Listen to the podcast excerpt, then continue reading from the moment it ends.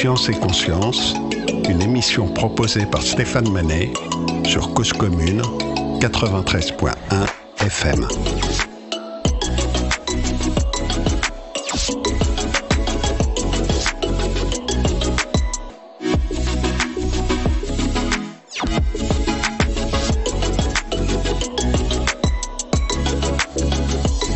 Dans l'imaginaire courant, il convient de concevoir un monde rationnel d'un côté, les sciences, et un monde imaginaire ou sensible de l'autre, la croyance. Est-il si évident que euh, le rempart entre les deux est si solide? Pour explorer cette relation, j'ai proposé de démarrer la réflexion à partir d'un frère prêcheur, Giordano Bruno.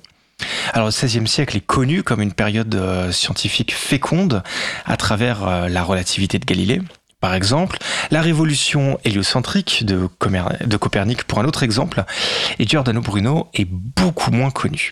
Il est pourtant le premier à imaginer que le ciel est infini.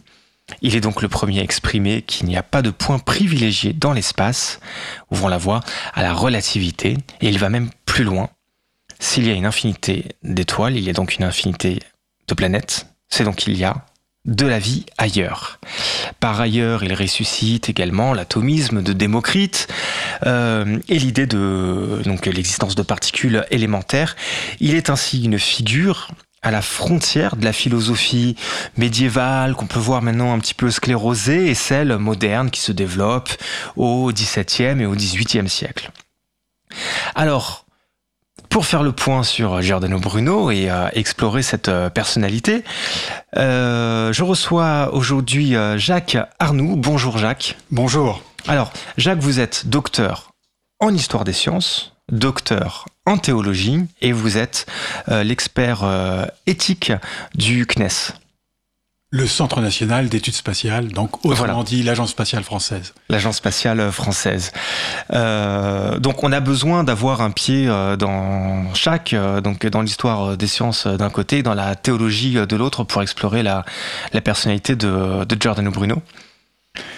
Oui, j'allais dire surtout si on s'intéresse, comme c'est mon cas depuis maintenant pas mal d'années, euh, à ces, ces, relations entre ce qu'on dit euh, science et religion, science et foi. En réalité, même s'il est plutôt inconnu du grand public. Giordano Bruno est une figure, figure un martyr pour certains, euh, de cette question.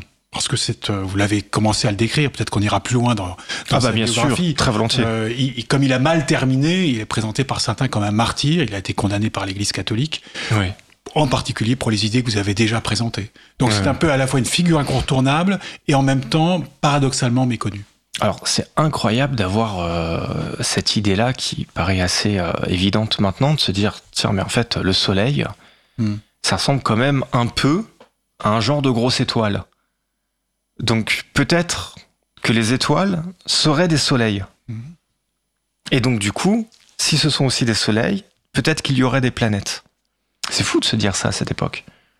Bien, c'est fou et en même temps, vous savez toujours, nous sommes toujours des nains jugés sur les épaules des géants. C'est-à-dire que Giordano Bruno, si vous me permettez l'expression, ne tombe pas du ciel. Euh, c'est pas comme ça un espèce de d'énergumène solitaire qui un beau jour euh, en Italie donc euh, entre à de seconde moitié du XVIe siècle comme vous l'avez rappelé a des idées géniales et qui mettront des siècles avant d'être confirmées parce que l'histoire des planètes autour d'autres étoiles faut quand même se souvenir qu'il a fallu attendre 1995 pour que cette hypothèse soit confirmée par la découverte des premières exoplanètes. Donc c'est pas quelqu'un comme ça qui est illuminé. Il s'inspire d'énormément de réflexions. Vous avez vous avez évoqué hein, l'atomisme de Démocrite et, et tant d'autres qui depuis des siècles, voire parfois des millénaires avant Giordano Bruno, avaient déjà émis un certain nombre d'hypothèses et puis euh, j'allais dire avaient s'étaient laissés aller dans leur imaginaire, mais aussi dans leurs recherches bah, à imaginer plein d'autres modèles du monde que celui, ceux éventuellement, mais ils n'étaient pas très nombreux, qui s'imposaient depuis quelques siècles à, travers, entre autres, la figure d'Aristote, et puis ensuite qui a été reprise dans une pensée euh, grecque, chrétienne, et qui est prépondérante mmh. jusqu'au jusqu'au XVIe siècle, à travers, comme vous le citiez aussi, ce, ce Moyen Âge qui est bien plus riche que ce que nous souvent nous pensons. Mais il y a déjà d'autres penseurs. Il se trouve que Bruno, d'une certaine manière, est le dernier euh, d'une longue, oui, une longue filiation de, de penseurs hétérodoxes hein, qui pensaient en dehors de la pensée droite.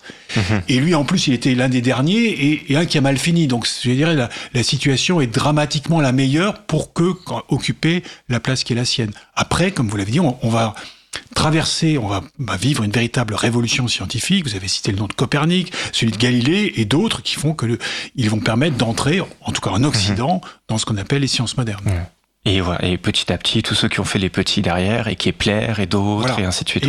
Et, qui vont, dans un certain nombre de cas, confirmer, ou même aller plus loin, parce que vous citiez effectivement la, la question de la place euh, du Soleil et même avant, c'était la place de la Terre qui était au centre d'une de, de, petite réalité, hein, c'était minuscule. Le rayon du monde pour, pour les précédents, c'était à peine euh, un peu au-delà de la Lune, mais guère plus. Et hein, il y avait le Soleil qui tournait autour de la Terre, et la Terre était au centre. Mhm. Déjà, imaginer plusieurs étoiles, c'était déjà assez révolutionnaire, mais, mais tout ça relevait de l'hypothèse. Parce qu'aujourd'hui encore, regardons le ciel, le Soleil se lève, et le Soleil se couche la, Terre reste quand même le centre. Mhm. Quand Copernic, que vous avez cité au milieu du, XVIe siècle, euh, enfin, quand il meurt au milieu du siècle, commence à, dire mais est-ce qu'il faut pas passer de, du géocentrisme, la Terre au centre, à l'héliocentrisme? C'est déjà une première révolution. Mais effectivement, Bruno dit mais non, il faut aller encore plus il loin. Il va pas assez loin. il reproche à Copernic de pas aller assez loin. Absolument, absolument.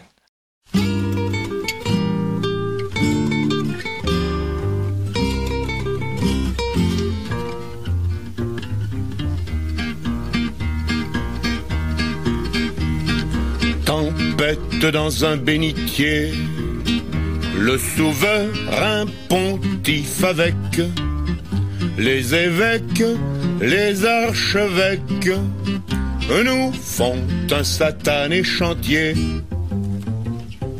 Ils ne savent pas ce qu'ils perdent, tous ces fichus calotins sans le latin, sans le latin, la messe nous emmerde. À la fête liturgique, plus de grandes pompes soudain. Sans le latin, sans le latin, plus de mystère magique. Le rite qui nous envoûte s'avère alors anodin. Sans le latin, sans le latin, et les fidèles s'en foutent. Autre Sainte Marie, mère de Dieu, dites à ces putains, de moines qui nous emmerdent sans le latin.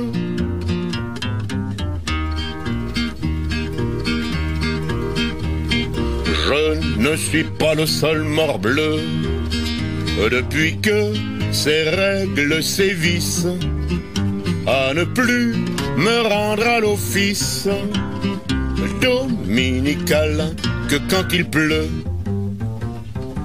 Ils ne savent pas ce qu'ils perdent, tous ces fichus calotins sans le latin, sans le latin, la messe nous emmerde.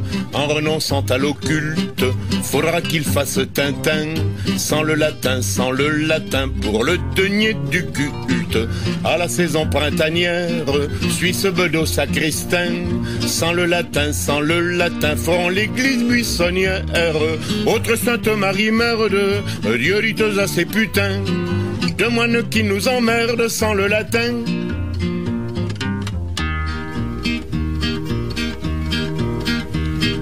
Ces oiseaux sont des enragés, ces corbeaux qui s'y rognent tranchent. La Seine est bonne vieille branche de la croix où ils sont perchés. Ils ne savent pas ce qu'ils perdent, tous ces fichus calotins sans le latin, sans le latin, la messe nous emmerde. Le vin du sacré calice se change à nos de boudin. Sans le latin, sans le latin, et ses vertus faiblissent. À Lourdes, c'est tout bien Parme, comme à Quimper Corentin. Le presbytère sans le latin a perdu de son charme. Autre Sainte Marie, mère de Dieu, dites à ses putains, de moines qui nous emmerdent sans le latin. Ils ne savent pas ce qu'ils perdent, tous ces fichus calotins. Sans le latin, sans le latin, la messe nous emmerde. Le vin du sacré calice se change en eau de boudin. Sans le latin, sans le latin, et ses vertus faiblissent. À Lourdes, tout bien Parme, comme à Quimper Corentin. Le presbytère sans le latin a perdu de son charme. Notre Sainte Marie, Mère de Dieu, lutte à ces putains, à ces putains moines qui nous emmerdent sans le latin. Cause commune, la voix des communs. Quand Copernic suggère euh, l'héliocentrisme, c'est-à-dire l'idée que le Soleil soit euh, au centre d'un système et non pas la Terre, euh, on peut dire deux choses par rapport à ça qui me viennent en tête, Mhm. mais vous me corrigerez. Euh, la première des choses, c'est qu'au niveau des équations, c'est beaucoup plus propre. On a des rotations beaucoup plus euh, logiques, mais j'entends logique dans le sens euh, commun, euh, qui, apparaissent. C'est-à-dire que c'est pas des rotations tarabiscotées comme, on l'avait avec l'idée d'une Terre au centre. Puis la deuxième chose, c'est que c'est déjà un premier, inconfort dans, dans la pensée catholique de l'époque, qui est que du coup, c'est plus l'humain qui est au centre. Et dans le déroulé euh, que, présente le catholicisme, euh, partant d'Adam et Ève, l'humain est au centre. Et c'est ça qui est dérangeant. Alors, il faut même, juste une petite précision, vous parlez à juste titre du catholicisme, il faut voir même la chrétienté. Parce que Copernic a été tout autant critiqué par les protestants que par les catholiques. Les anglicans également. Voilà, donc il y a, ce passage à Oxford, il y a tel ou tel, euh, tout à fait. euh, il y a tel ou tel moment où, où je crois un carnaval, on a, on a un carnaval protestant. hein, euh, on a, trans- on a euh, transporté ou, euh, une espèce de figurine de Copernic en se moquant de lui. Ah oui Parce que, mais pour la même raison, c'est-à-dire que il y a une situation un, un peu paradoxale et parfois qui nous est un peu compliquée à, appréhender, non pas à comprendre, mais à approcher, c'est que euh, en même temps, il s'agit de mettre la Terre au centre parce que il se trouve l'espèce humaine, mais dans le même temps, c'est pas le paradis pour autant. C'est le centre de tous les intérêts, Euh, y compris un centre qui n'est pas nécessairement le plus beau. Parce que euh, certaines descriptions disent plutôt la Terre, c'est le cloaque du monde, l'endroit le plus putride, parce que c'est là qu'il y a la mort, c'est là qu'il y a la souffrance, c'est là qu'il y a le péché, c'est là qu'il y a le mal. L'homme est là pour être sauvé. À ce moment-là, on rentre dans un discours de, de salut. Euh, Mais donc c'est, c'est, mais c'est au centre. Et même à la limite, les, les sphères de cristal sur lesquelles tournent les planètes dans la représentation ancienne sont là pour cacher le, le cloaque. Donc le centre ne signifiait pas nécessairement le, je me répète, le- le- l'endroit le, plus euh, honorifique, mais c'est en tout cas l'endroit de toutes les attentions. Mhm. Donc au fond, il y a cette espèce de revendication anthropocentrique, égocentrique de l'humanité, en disant nous sommes les seuls points d'intérêt de l'ensemble de la création.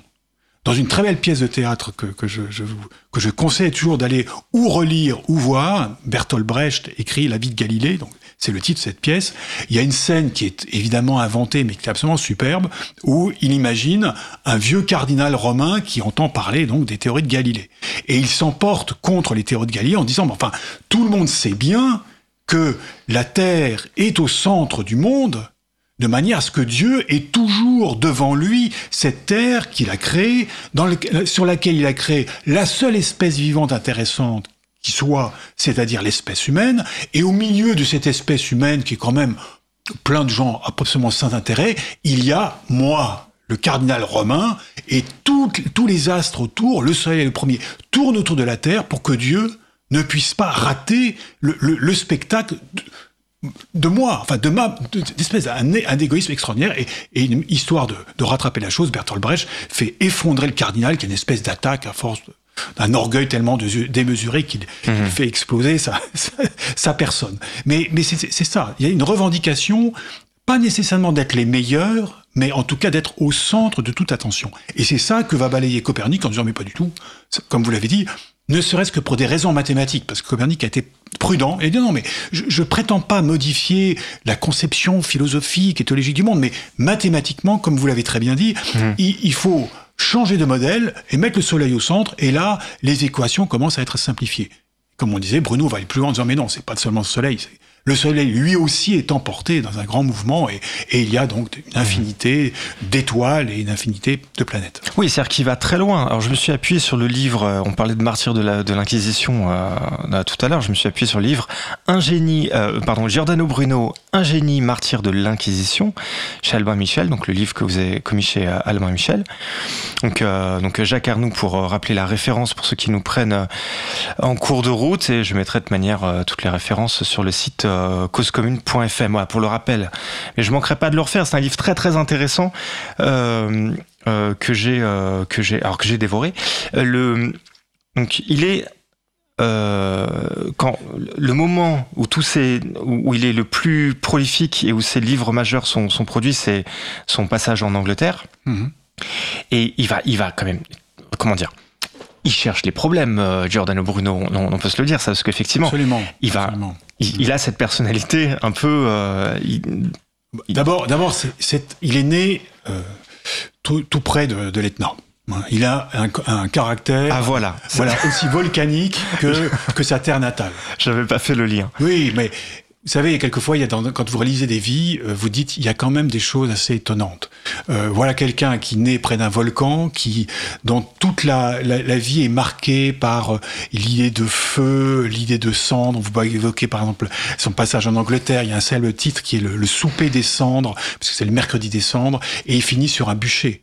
Et, et, il dans ça, il parle beaucoup d'ardent, de d'ardeur, de. Bon, c'est, il est habité par un feu intérieur. Alors c'est symboliquement, on va dire par un feu intérieur et qui, qui a une certaine, euh, comment dirais-je, consonance avec le feu. C'est un mmh. caractère vraiment, caractère aussi un peu insupportable. Comme vous avez, vous avez parfaitement raison. On a l'impression qu'il cherche les difficultés.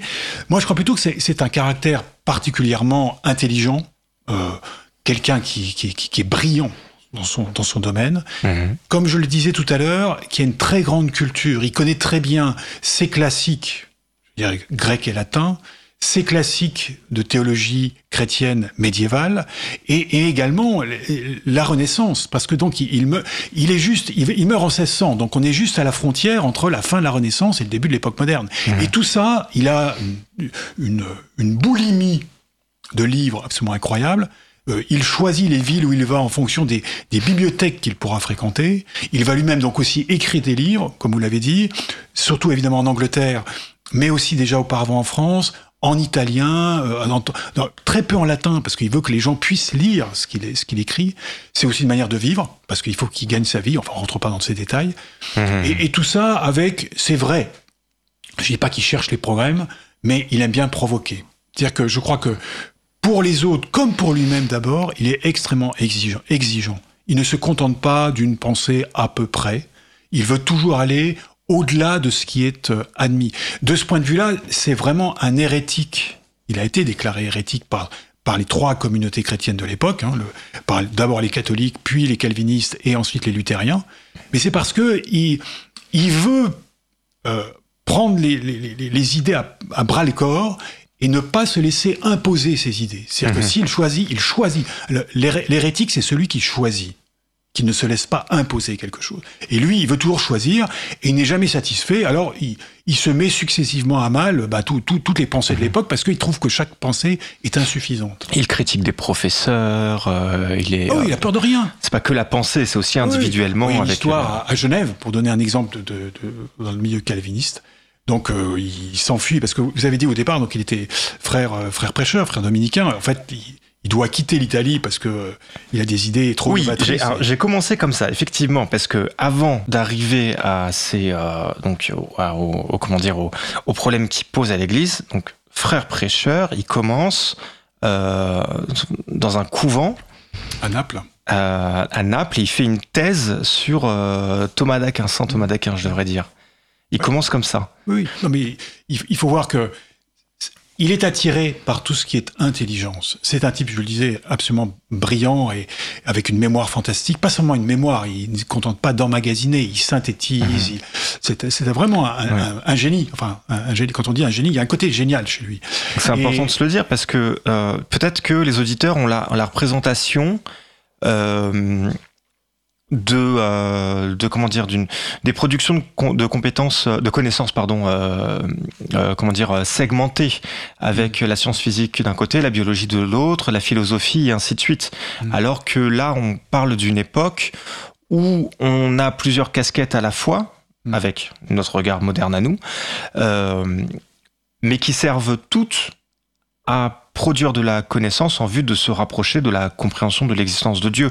Donc il y a, y a cette, euh, il y a une démarche qui est à peu près la même pour toutes, mais qui prend un chemin différent et qui prend un, un, un chemin très particulier avec Giordano Bruno, qui est qui est, qui est celle-là de se rapprocher de Dieu. Enfin, Giordano voilà. Bruno ne remet pas en cause l'existence de Dieu. Euh. Alors c'est plus compliqué parce qu'il il, il, il, enfin alors il y a plusieurs choses dans ce que vous dites qui sont intéressantes. La première chose c'est que en réalité, euh, Giordano Bruno, je le disais déjà tout à l'heure, est un peu au seuil fin du Renaissance, début des, de, des, temps modernes, mais il est encore un homme en fait de, de des temps anciens. Il n'est pas, vraiment un homme des, de, des temps modernes que, tel que l'histoire distingue. Et en particulier, ça rejoint ce que vous dites à l'instant, qui est très juste, c'est il est encore en capacité et en volonté de tenter une, espèce de, sinon de synthèse, en tout cas d'embrasser tout, toutes ses connaissances par rapport à sa propre recherche personnelle. Et ce faisant, effectivement, comme vous le dites, il va sans problème passer des sciences théologiques, sciences philosophiques, comme vous dites, comme vous dites, il a fait sa thèse sur saint Thomas, parce qu'il était dans un des grands couvents intellectuels de l'époque, qui est à Naples et qui était sous le patronage de saint Thomas d'Aquin, parce que saint Thomas d'Aquin avait vécu dans ce couvent. Il, il y est mort, oui, effectivement, voilà, donc, oui. Donc effectivement, il y a des, il y a des espèces de filiations historiques, mmh. sauf que saint Thomas, c'est le XIIIe siècle, là nous sommes au XVIe siècle. Mmh. Euh, donc, euh, euh, donc il va dans la philosophie, il va dans la théologie, il va dans les sciences physiques. Il, il lit Copernic, qui vient, qui vient de publier. Il, il, est 1546, quelques années plus tard, le, le, jeune Bruno a lu Copernic. Donc et tout ça, il en fait sa propre cuisine intellectuelle, mélangeant un peu les genres. Euh, c'est, dans son écriture et aussi son écriture, il, il va faire des pièces de théâtre pour pour, pour pouvoir la véritable commedia dell'arte, euh, pour pouvoir faire passer ses idées. Or, quelques dizaines d'années après, ce sera beaucoup plus difficile de le faire parce que à ce moment-là, euh, d'abord, bah lui, il aura subi le, joug, j'allais dire, de la puissance et de l'autorité ecclésiastique, en particulier romaine. Quelqu'un comme Galilée que vous avez cité, bon, il va travailler sur les lois de la mécanique plutôt à la fin du XVIe, mais au début du XVIIe, c'est la question de nouveau des, des, de l'héliocentrisme et la condamnation de Galilée en 1633. Mmh. Et à ce moment-là, une des revendications de Galilée, non pas des moindres, c'est de dire séparons les domaines. D'un côté, les sciences, ou ce qu'on appelle les sciences, qui nous disent comment va le ciel, bien sûr, c'est l'astronomie, dont il est un des précurseurs, en tout cas dans la forme moderne. Et puis dit d'un côté donc les sciences, et de l'autre côté les religions, la Bible, qui nous dit comment aller au ciel. Et donc Galilée revendique quelque chose qui a, qui a été son, son combat et qui était le combat qui va suivre dans les relations entre, puisque c'est la thématique de, de ces émissions, sciences mmh. et religion, c'est de séparer les domaines et de ne pas chercher à en faire une, une synthèse qui peut, qui pourrait être euh, dangereuse. Or, c'est ce que fait Bruno. Lui, de, ce point de vue-là, il est un peu à l'ancienne mode, qui, comme vous l'avez dit, a sa propre recherche que je dirais spirituelle. J'ai même écrit dans, ce livre que c'est un mystique à sa manière. Il, il, est, il est fou de ce qu'il appelle Dieu. C'est pas nécessairement ce que nous, les religions appellent Dieu, mais parce que c'est pas, on n'est pas dans le panthéisme, on est dans une forme très particulière. En tout cas, Dieu existe bel et bien, et il le dit lui-même. Il est fou amoureux de Dieu. Et pour y aller, il utilise un chemin qui lui est propre qui fait cette synthèse entre la science qui est en train de, se, en train de, de naître, une science qui se moque des a priori philosophiques et théologiques en disant mais non c'est les faits c'est ce qu'on voit c'est ce qu'on regarde voilà euh, si les mathématiques de Copernic sont meilleures que les, les mathématiques d'avant Copernic il faut évidemment utiliser les nouvelles mathématiques même si elles sont en opposition avec ce que la Bible nous raconte avec ce que les théologiens nous racontent. Donc il a, il a cette position très très particulière et qui fait qu'il est assez fascinant pas toujours facile à comprendre, il faut le reconnaître. Enfin, en tout cas, je, mmh. je, je, je le confesse. Oui. Oh. Excusez-moi, je, je, je, mais c'est un homme que j'ai rencontré, enfin, dans, dans, à distance, avec mmh. euh, avec beaucoup de beaucoup d'intérêt, beaucoup de passion. Parce que je ne sais plus si vous l'avez dit, mais euh, en tout cas, quand je, quand j'ai écrit ce livre, c'est souvent au coin de au coin de la page, au coin de ma plume. C'est que moi, moi aussi, je suis un ancien frère dominicain. Pour l'instant, j'ai mieux terminé que lui. Je suis pas encore passé sur le bûcher. euh, mais si vous voulez en, écrivant ce livre, enfin d'abord en, me plongeant dans ce que je pouvais comprendre de son œuvre, comprendre de sa vie, euh, c'est vrai, je reconnais que j'ai une, certaine, comment dirais-je, affection fraternelle pour, pour cet homme, en étant à la fois tout à fait différent. Moi, je suis pas né en Italie sous le volcan. Euh, euh, voilà, je suis plutôt né dans les dans les frontières de l'est où on est beaucoup plus calme que, les Napolitains. Euh, mais il y a bien sûr que dans ce qu'il a vécu, il y a des choses que je que je connais, que j'ai vécu moi-même. Et, et, ça, évidemment, je, je, regarde cet homme avec une voilà une certaine affection.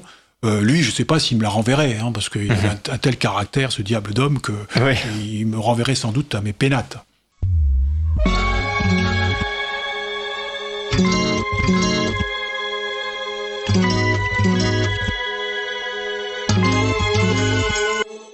La Fondation Charpac L'Esprit des Sciences s'engage pour développer des activités et soutenir des projets permettant de renforcer l'esprit des sciences dans la gouvernance et la culture de nos sociétés. Et c'est à ce titre que la Fondation soutient l'émission Science et Conscience. Yves Charpac, tu présides la Fondation Charpac et tu es venu poser une question sur l'interaction entre science et religion. Bonjour Yves. Bonjour Stéphane. Alors, on, évoque souvent les conflits qu'ont eu des chercheurs avec les autorités religieuses dans les siècles et même les millénaires passés. Essayer de comprendre le monde qui nous entoure était une menace pour les institutions de gouvernance des religions qui seules étaient détentrices des vérités sur ce monde. Et la quête de ces chercheurs n'était probablement pas tant un signe de leur doute sur leur foi religieuse que plutôt la création de questionnements que leurs recherches soulevaient. On vit ça aujourd'hui encore dans les réactions de certaines églises au contrôle des naissances, à la contraception, à l'aide à la procréation ou aux aides en fin de vie, à l'opposé de ce que la connaissance scientifique suggère pour une meilleure santé des citoyens. Mais on pourrait aller plus loin quel rôle jouent ou pourraient jouer les religions comme appui à des solutions scientifiques lorsque la bonne santé ou la survie de leurs ouailles demanderait des interventions au nom de la foi et en même temps suggérées par la connaissance scientifique existante? Par exemple, la consommation d'alcool dans notre société est une source de maladies, de handicaps, de souffrances et de morts scientifiquement documentée. Si les religions aident éventuellement ceux qui sombrent pour de bon et deviennent des exclus, on a rarement vu un engagement explicite et visible des institutions religieuses pour parler des dangers majeurs de l'alcool et promouvoir une, une réduction générale de sa consommation, accompagnant ainsi la connaissance scientifique et les institutions de santé publique qui s'y activent. On l'a vu dans une autre région du monde lorsque le directeur du bureau régional de l'OMS pour le Moyen-Orient, a demandé à des imams de se prononcer sur la consommation de tabac. Ils ont analysé les données scientifiques montrant définitivement que le tabac est un risque majeur de maladie et de mort pour ceux qui la consomment. Or, selon leur vision religieuse, avec l'appui de la science qui en confirme le danger, ils ont décidé que mettre en danger son corps de cette façon relève d'une pratique non conforme à leur religion. Ils ont alors édité un opuscule en ce sens pour appeler les croyants à ne pas fumer.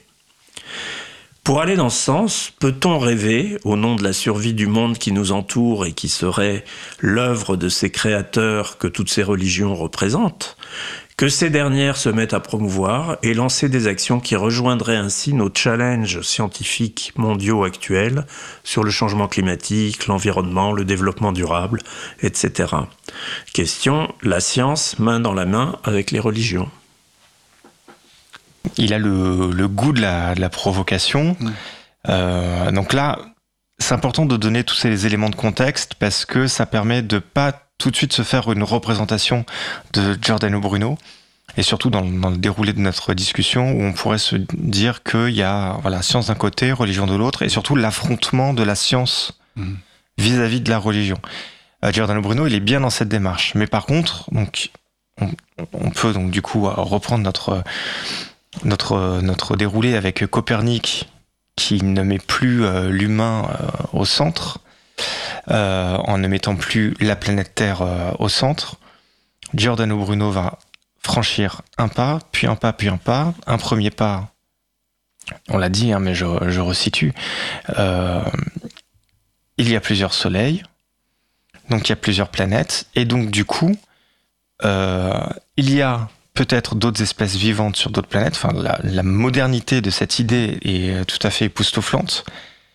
Et donc, euh, l'humain est, euh, est, quelconque, en, quelque sorte. Il est, il est, il est non seulement il n'est pas absolument au centre de la cible, mais en fait, il est juste parmi d'autres. Absolument. Il est on, peut imaginer qu'il y a plusieurs cibles, quoi, en fait, en quelque sorte. Et, et donc ça, c'est c'est brutal pour le, euh, la pensée de l'époque.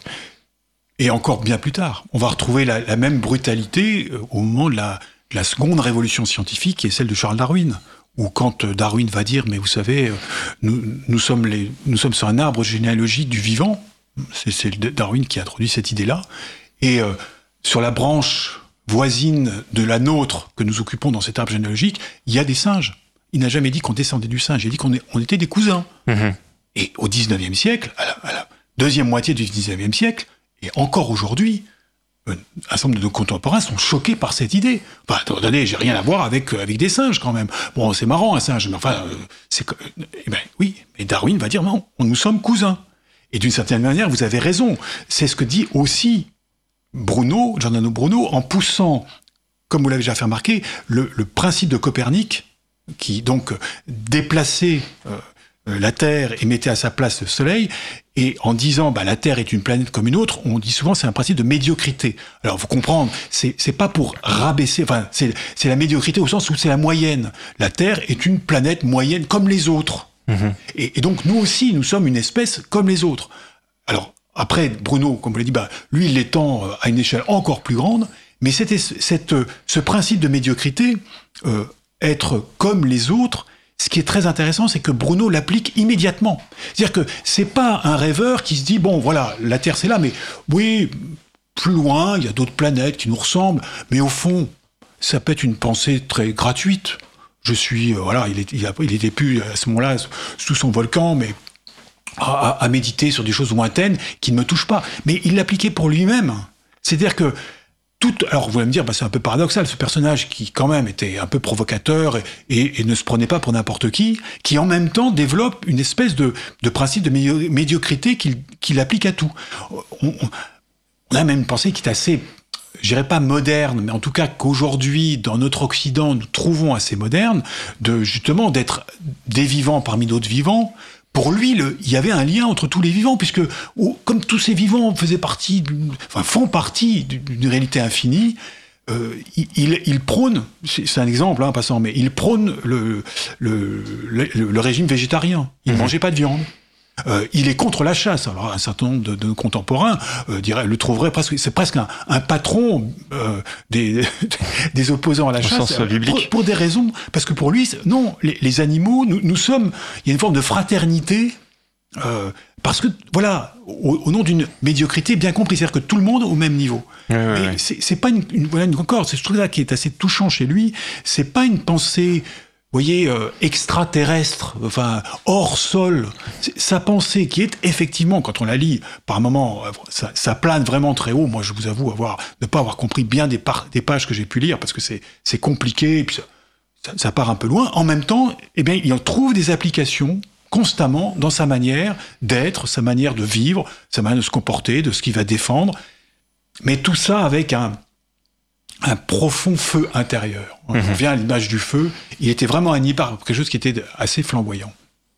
Alors du coup, euh, je vais oser des analogies qui sont fausses, mais c'est pour se représenter certaines images. On a science d'un côté et religion de l'autre, et on pourrait s'autoriser à se dire que bah, la science suit son chemin et ne s'interdit pas, on le démontre là avec Giordano Bruno, euh, l'existence de Dieu.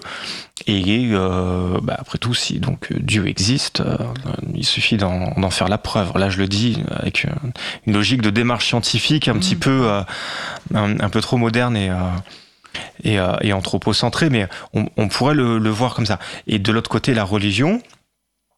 Euh, si d'un côté il n'y a pas de problème, du côté de la science, pourquoi du côté de la religion il y en a un? C'est quoi le problème avec la religion? Pourquoi la religion s'interdit euh, l'idée de penser euh, différemment l'existence de Dieu, euh, alors que c'est peut-être une opportunité de s'en rapprocher Bon là, vous touchez un énorme problème qui dépasse notablement la, pensée et la personnalité de Giordano Bruno. Il, il, c'est pas pour lui, c'était pas une question. Une fois encore, je vous dis, il, appartient à l'ancien monde, dans lequel il y avait des, comment dirais-je, des relations pas nécessairement bonnes, mais des relations. Il n'y a pas tant de différence, comme vous le disiez tout à l'heure, entre les, domaines scientifiques, les domaines théologiques. Mmh. Les mêmes pouvaient euh, voilà, maîtriser euh, complètement tous ces domaines-là. Bon, mais aujourd'hui, nous appartenons au temps moderne, avec, comme je le rappelais tout à l'heure, une revendication déjà du temps de Galilée, et, encore aujourd'hui, je, pense à, ce biologiste américain Stephen Jay Gould, qui, qui est mort il y a quelques années, qui revendiquait la même, comme il disait, le même non-empiètement des magistères. D'un côté le magistère scientifique, de l'autre côté le magistère des religions. Mmh, mmh. Euh, c'est un sujet qui est désormais assez compliqué parce que qu'est-ce qui s'est passé?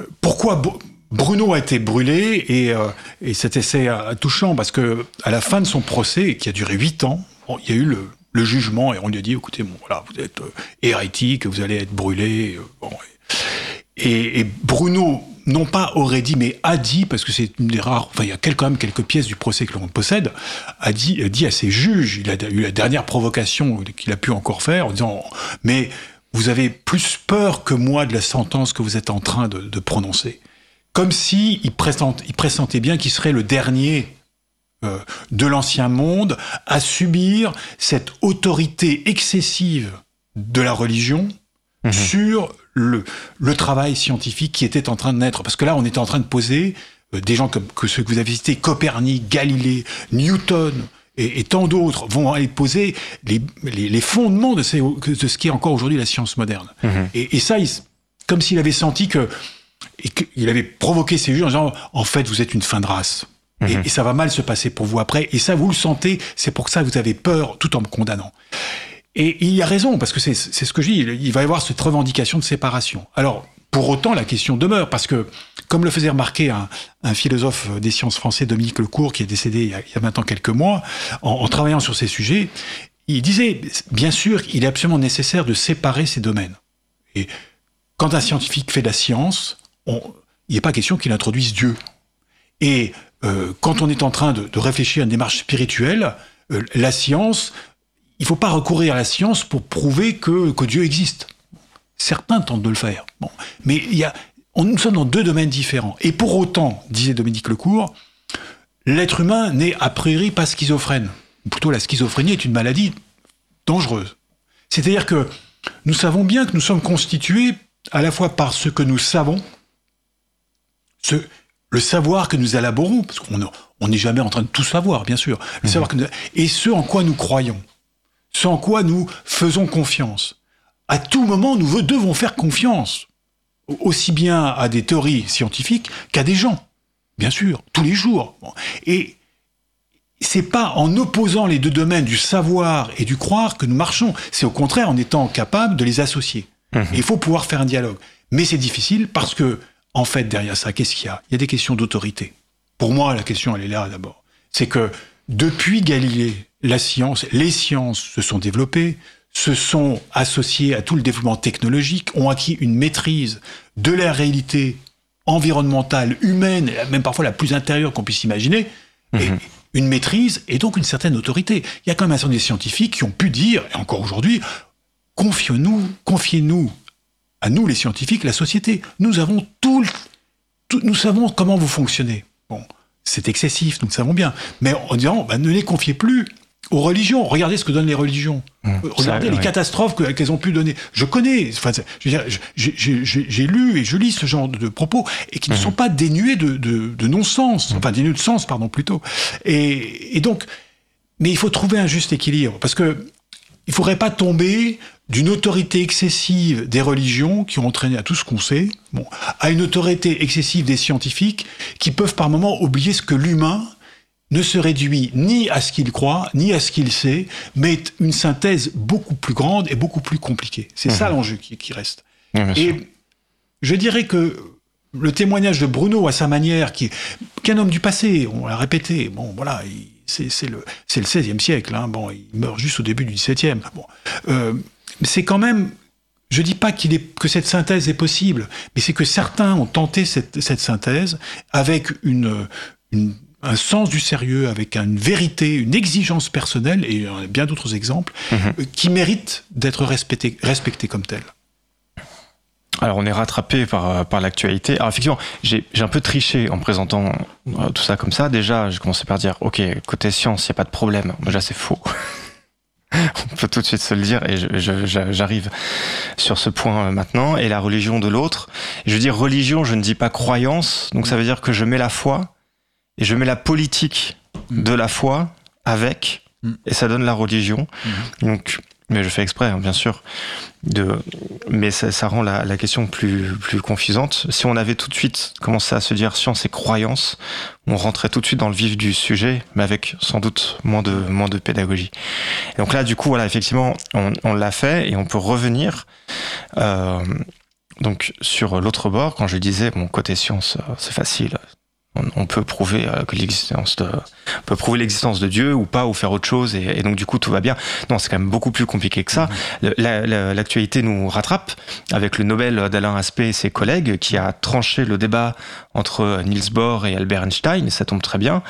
Albert Einstein qui dit Dieu ne joue pas au dé, et Niels Bohr qui dit mais qui êtes-vous, Einstein, pour dire à Dieu ce qu'il doit faire? Bon, ça c'est la, la, la- la version romancée de la citation, Oui, oui, oui. qui est un petit peu plus complexe, mais qui, euh, mais qui dit très bien le sujet. Donc jusqu'à Einstein, qui est très très moderne, pour le coup, à qui l'on doit les satellites, les lasers et ainsi de suite, de manière indirecte, euh, euh, se pose ces questions-là lui aussi. Mhm. Puisqu'il y a une part, non plus de religion cette fois-ci, puisqu'on a réussi à la mettre de côté, mais de croyance, Mhm. Qui existe toujours et qui est euh, brutalisée dans la pensée d'Albert Einstein quand on continue de développer euh, euh, les connaissances dont on lui doit certaines par ailleurs, mais en les prolongeant avec la mécanique quantique, on, lui est, perturbé par le caractère aléatoire des résultats que la mécanique quantique donne, et sans entrer trop dans le détail de, de ce sujet, mais en tout cas, voilà, il lui-même est perturbé.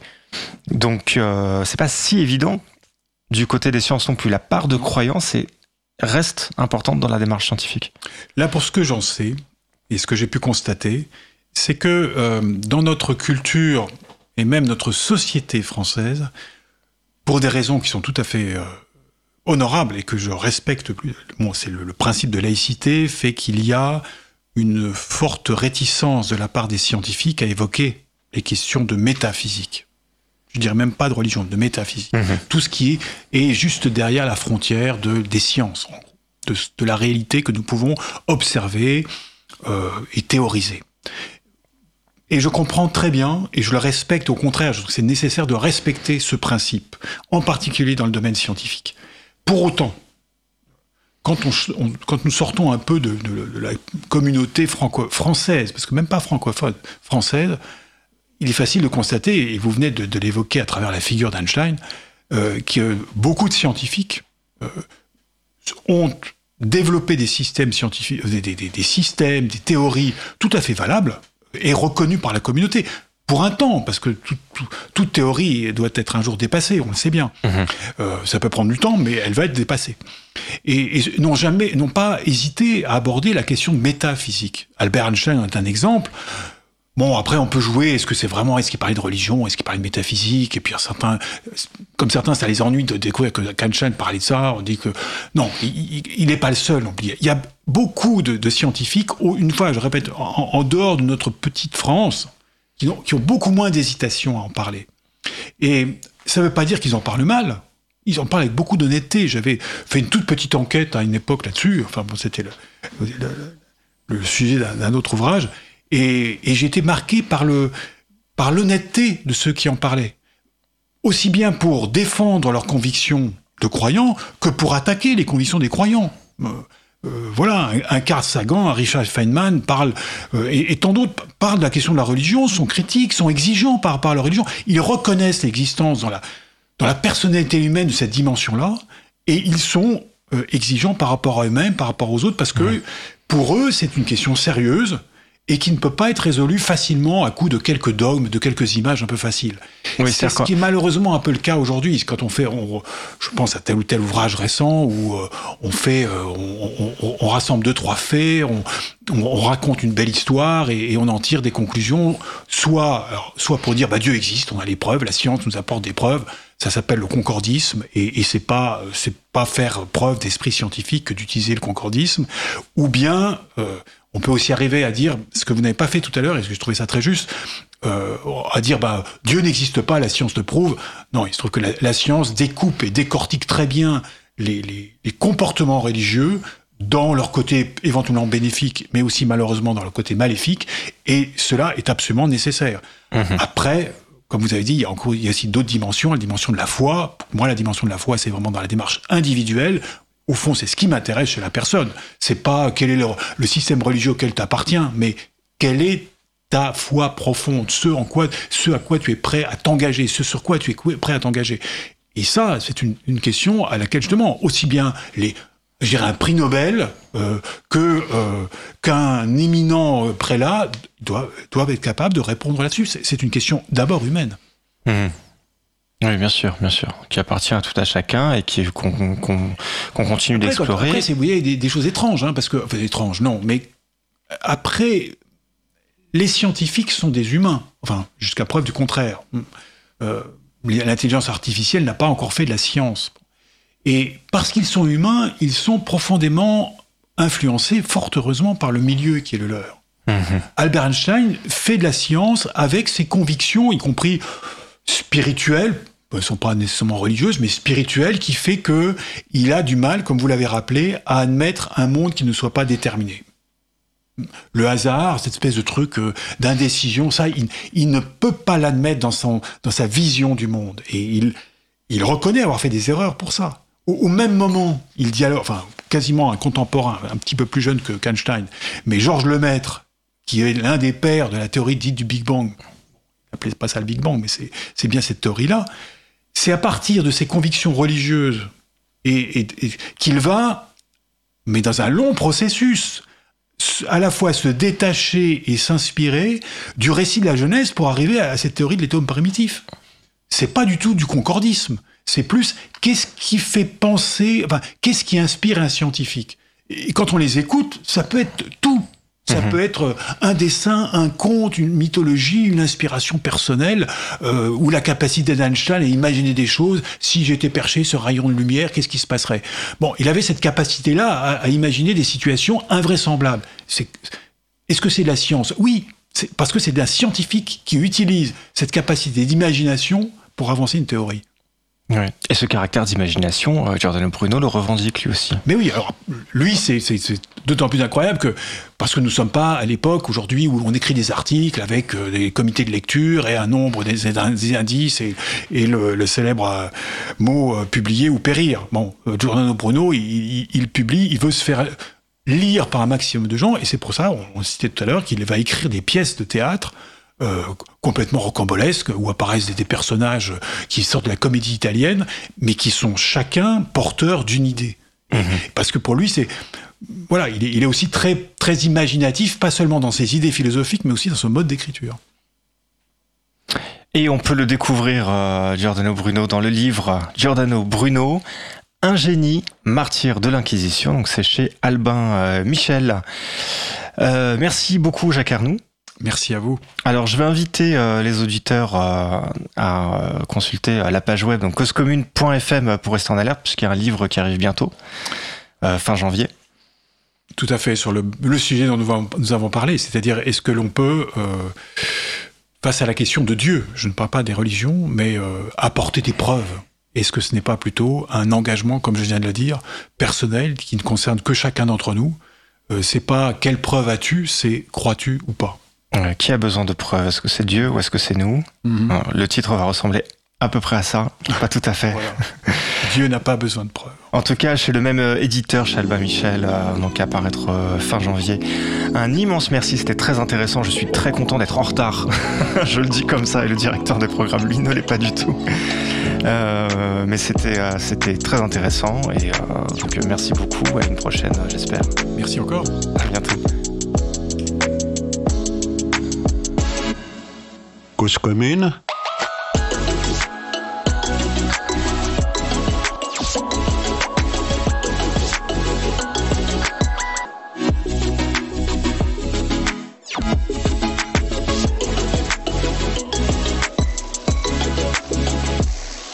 La voix des communs.